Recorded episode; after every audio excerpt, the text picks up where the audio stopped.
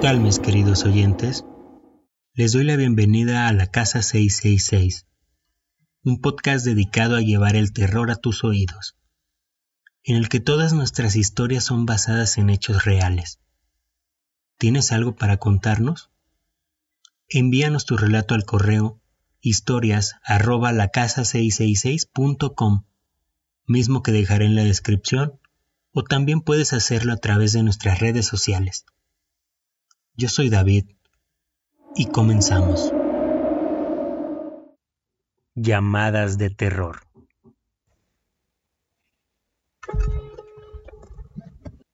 Sí, ¿qué tal? Bueno, ¿Qué tal? Nos comunicamos desde la casa 666. Gracias por contactarnos. ¿Con quién tenemos el gusto? Luz González. ¿Qué tal, Luz? ¿Cómo estás el día de hoy? Bien, gracias. ¿Ustedes? Muy bien, muy bien. ¿Desde dónde nos contactas, Luz? Desde Puerto Vallarta, Jalisco. Desde Puerto Vallarta, qué bien.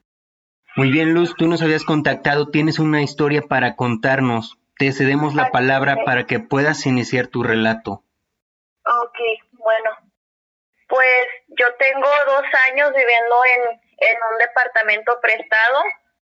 Eh, cuando yo llegué aquí, este, pues todo parecía muy bien en la casa, todo estaba muy bien. Eh, anteriormente vivió una, una pareja de, de mi familia aquí, antes que yo y mi esposo y mis niños.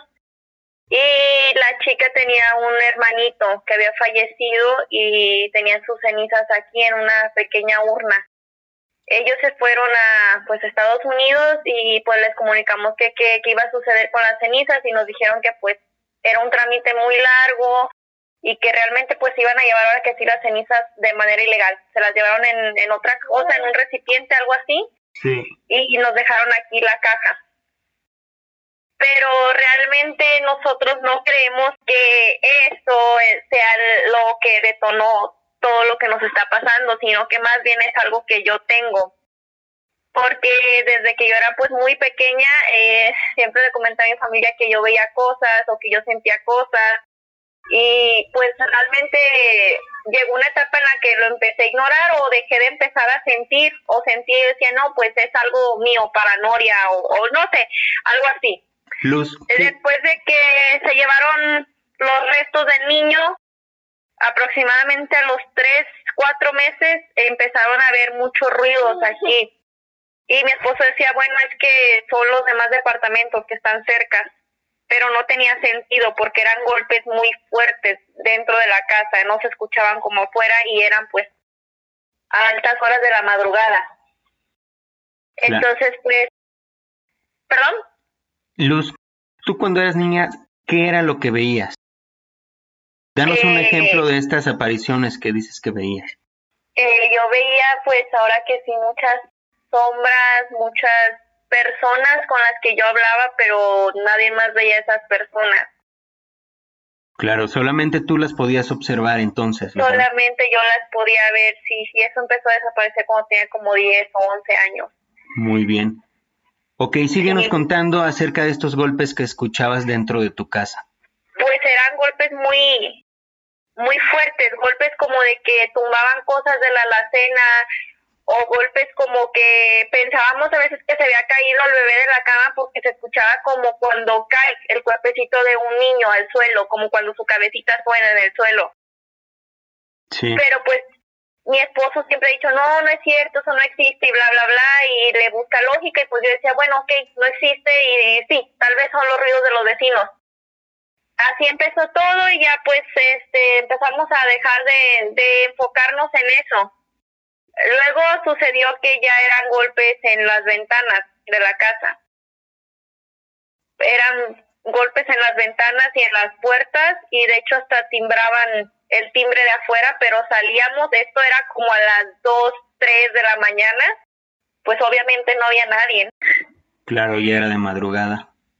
Sí, entonces, pues él decía, es que es alguien, ¿no? De aquí mismo, de la zona que nos está jugando una broma, algún, no sé, algún malviviente, algo.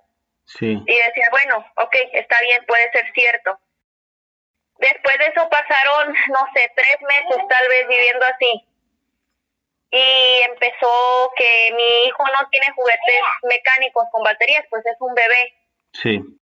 Y todos sus juguetes están en, un, en una canasta. Cuando despertábamos en la mañana, eh, todos los juguetes estaban parados y acomodados.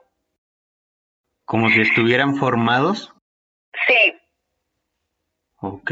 Así es. Entonces yo pues, mi esposo lo estoy ignorando, pero yo decidí llamar a un sacerdote. Él entró a la sala, mi casa está una pequeña cocina, una salita y un pasillo que dirige a dos cuartos y un estudio. Él solamente entró a la sala, eh, echó agua bendita y me dijo, no hermana, aquí no hay nada, todo es mental, hay que buscar el perdón y la paz en Cristo y usted va a estar bien. Y se salió, no quiso entrar. Por más que le pedimos que entrara, él no quiso entrar se excusó en que no había nada y... que, ajá, que todo eran creencias mías y que yo buscara más ayuda de Dios o ayuda psicológica, porque pues, mucha gente dice que, que todo está en mi cabeza. Entonces, eh, después de eso, a los dos meses yo me empecé a enfermar. Y era una enfermedad sin ningún sentido porque los doctores buscaban y pues no encontraban nada malo. Entonces yo pues desesperada fui con una curandera y me dijo que yo estaba muy trabajada. Y pues me pidió bastante dinero a cambio de ayudarme, que porque supuestamente era porque querían retirar a mi pareja de conmigo. Y yo dije, bueno, pues si es eso, pues que se lo lleven, ¿no? Porque yo no tengo dinero para pagar eso. Pero yo sentía que, que no era eso. Aún así, pues yo me empecé a, arrimar mucho, a orar, a, a, pedir a Dios, porque no, no tengo el potencial económico. Nuestra economía se ha ido horriblemente para abajo desde que estamos viviendo aquí. Nuestra economía, nuestra relación ahorita está fuerte, gracias a Dios, pero nuestra economía sí se fue totalmente para abajo y en eso, en ese lapso del medio año que llevamos aquí, nuestra salud se, se fue deteriorando muchísimo hasta que yo me empecé a arrimar a Dios y empecé que pues a hacer cosas que la gente me decía, que pon limones, que pon esto, que pon el otro y la actividad se, se hizo mena, menos. Eh, me diagnosticaron a mí con una enfermedad de, de la sangre, que ese era el problema que yo tenía y pues al parecer sí, porque ahorita ya estoy mejorando. Y bien, estuvimos como dos meses en paz. Sí. Pero Después empezaron otra vez, hace cuatro meses volvió a empezar la actividad. Eh, se nos cayeron unos espejos que teníamos en la sala como a las cuatro de la mañana, se cayeron. Ningún sentido porque estaban clavados. Eh, los juguetes de los niños siguen amaneciendo alineados. Eh, por más que la casa se limpie, la casa huele mal. Huele como si hay algo, no sé, muerto echándose a perder. Hay muchas, muchos insectos en la casa, demasiados. Por más limpio que esté, por más que fumiguen, hay demasiados insectos. Y pues los ruidos son, la verdad que sí dan bastante miedo, como se escuchan. Eh, pues varias niñeras me han renunciado a cuidar a mi niño porque ellas dicen que, que mi niño actúa raro. El estudio donde le comento que tenemos, pues no hay nada, solamente las cosas que no, que no utilizamos. Y el niño se puede pasar horas ahí encerrado, disque platicando, porque no habla, solo hace ruido. Intentando hacer plática con alguien, ¿no? Sí, así. Lo típico que hacen los, los niños pequeños, claro. Sí, y a veces mi esposo dice, pues el fantasma es mi amigo porque mi cuarto queda enfrente del estudio y a veces mi esposo lanza un balón y el balón regresa. Sin haber nadie adentro sin haber nadie adentro. Y él dice, ah, es que es la ley de la física, es que porque está inclinado, pero pues no está inclinada la casa, la pareja como cualquier clase, como cualquier casa, estaría, es ilógico que diga que el piso está inclinado. Sí, sí. Y bueno, total, lo que ya colmó así todo, porque, o sea, la actividad siempre está, cuando está mi esposo, cuando hay gente, pero la actividad se intensifica cuando, a la hora que él se va a trabajar como de 4 a 5 de la mañana es el punto más intenso que hay. Después todo el día parece ser pasivo con cosas que puedes tolerar porque en esta casa todo el tiempo se siente una vibra muy pesada y todos mis visitantes me lo han dicho, todo el tiempo pasan cosas bien raras, que se te desaparecen cosas, que aparecen. todo el día es así. Hasta que el niño se duerme, otra vez vuelve a subir la actividad. O sea, cuando yo estoy sola, cuando no hay nada más que me distraiga es cuando la actividad sube. Entonces, lo que pasó hace dos, tres días fue que mi esposo se fue a trabajar. Este, como le comento, pues a mí me cuesta volver a dormir, pues porque me quedo con ese miedo. Sí. Pero pues volví a dormir. Eh, me acosté con mi bebé, me dormí y empecé a escuchar tres golpes que se oían pues como pum, pum, pum, super marcados en la, en la puerta de la habitación. Como si estuvieran tocando para entrar. Ajá, pero muy lentos, muy marcados. Entonces yo dije, ok, uno más, un día más, está bien. Agarré, me volteé al lado contrario de la puerta, abracé a mi niño, me cobijé y dije, Señor, tú estás conmigo, nada me va a faltar, tú no vas a dejar entrar nada malo aquí y déjame dormir. Y sí, me pude dormir, pero sentí que mi bebé se movió justo cuando el bebé se movió, se escucharon los golpes, pero ahora muy rápido, muy desesperado, como cuando quieres que te abran de ya. Sí. Y la puerta se abrió sola. Se escuchó que la puerta se abrió sola, pero es que eso ya había pasado, ya me ha pasado mucho, todos los días realmente me pasa algo así, así que lo ignoré. El problema es que mi niño estaba súper dormido, se sentó de jalón y dijo, oye, porque pues no habla bien, dice, oye. Entonces ya yo dije, ok, tengo que voltear porque el niño le está diciendo hola algo. Sí. Y cuando volteé, todo estaba oscuro, todavía era de madrugada, todo estaba oscuro, pero se pudo ver, pues, ahora que sí, una figura totalmente humana, o sea, podías ver sus deditos, su cara se podía ver, era como de la estatura de una niña. Y cuando yo volteé, yo grité, mi reacción fue gritar y llorar, yo lloré. Y esa cosa se dobló, se dobló como como en cuatro, no sé cómo decirlo. No, no sé cómo describir cómo se dobló. Como si estuviera siendo como un animal, ¿no? Sí, y se metió debajo de la cama. Entonces yo empecé a gritar y agarré al niño, corrí, cerré el cuarto y me fui a la sala. Y empecé, empecé a orar, a orar mucho porque yo no sé qué sea, no sé si realmente sea eso que dicen que, que sea un trabajo o algo así, no sé y le llamé a mi esposo y le expliqué y pues ahora sí no le encontró ninguna explicación y me dijo que, que hacía, que si se salía del trabajo, que hacía, yo le dije que no, que me iba a ir con mis papás. Entonces pues agarré mis cosas y yo me fui y, realmente tardé tres días en regresar a casa, apenas hoy regresé hace como dos horas. Y cuando llego, pues no sé, parece que alguien limpió la casa. La casa, o sea, nos fuimos y todo quedó desordenado, ¿me entiendes?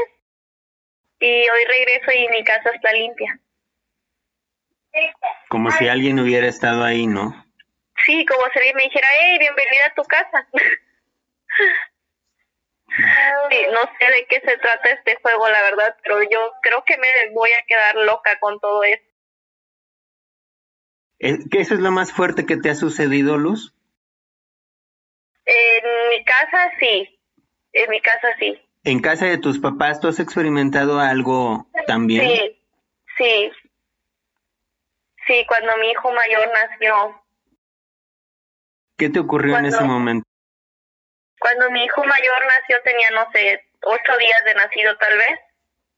Y él dormía en un creo que las personas le llaman un pesebre, una cuna que se mueve. Sí. Y pues, eh, bueno, yo tuve a mi bebé por cesárea, no por parto, entonces no podía dormir con él porque me lastimaba. Entonces, uh, pues, una vez en la noche estaba yo sola en el cuarto con mi bebé y escuché que alguien cantaba. Y yo dije, bueno, es mi mamá o mi abuela, porque ellas me ayudaban con el bebé. Entonces yo seguí dormida, dije, bueno, pues qué padre, ¿no? Me están ayudando a cuidarlo. Y de la nada escucho que me dicen, Luz, Luz, despiértate, te van a quitar tu niño. Y yo dije, uh, ¿qué? ¿Cómo? Entonces me levanté y volteé a donde, porque la cuna me quedaba en una esquina del cuarto, no estaba pegada a mi cama. Y había una cosa que puedo decir que se veía del mismo tamaño de lo que vi esta semana, moviendo la cuna. Como esa misma niña, ¿no? Sí, moviendo la cuna y luego vi que se movió, se abrió la puerta del cuarto y no volví a saber nada de esa cosa. Y eso sí no se lo platicé a nadie, traté de guardarlo toda mi vida. Y bueno, desde ahí mi hijo no nunca volvió a dormir en una cuna y el niño pequeño que tengo ahorita nunca ha vuelto a dormir solo. Claro. Por el miedo, ¿no? De, de que vuelva a pasar algo similar. Sí. Sí. Y pues sí, todo el tiempo hay cosas que se me pierden y luego aparecen. Y no sé, cosas muy, muy extrañas. Muy bien, Luz. Tú me comentabas en mensajes cuando nos contactaste que tú buscabas ayuda, ¿cierto? Sí. Tú buscabas compartir tu historia para ver quién puede ayudarte, quién, quién que tenga conocimiento en este tipo de situaciones te puede ayudar, ¿verdad? Sí. Bueno, Luz, nosotros vamos a compartir tu historia en nuestro podcast, en nuestras redes sociales y esperamos estar en contacto contigo para que tú puedas resolver este problema, a ver si alguien nos puede echar la mano y podamos contactarte. Sí, gracias. Sí, porque mi familia y mi esposo creen que estoy loca y que es que ellos le encuentran una explicación lógica y yo no. Claro, ellos buscan. no creo que sea lógico que tu casa esté sucia y al regresar esté limpia. Claro, claro que no. Luz, pues no. es, ¿hay algo más que quieras comentarnos? No. ¿Algo que se te escape y que lo acabes de recordar? Mm, no.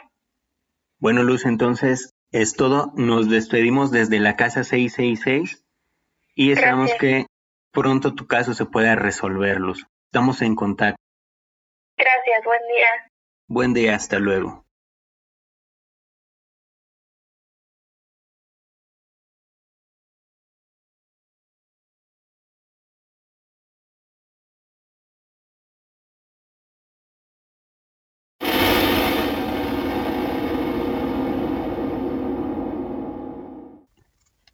Y así termina una más de nuestras historias. Nos despedimos desde la casa 666 y esperamos que esta noche las pesadillas no te permitan dormir.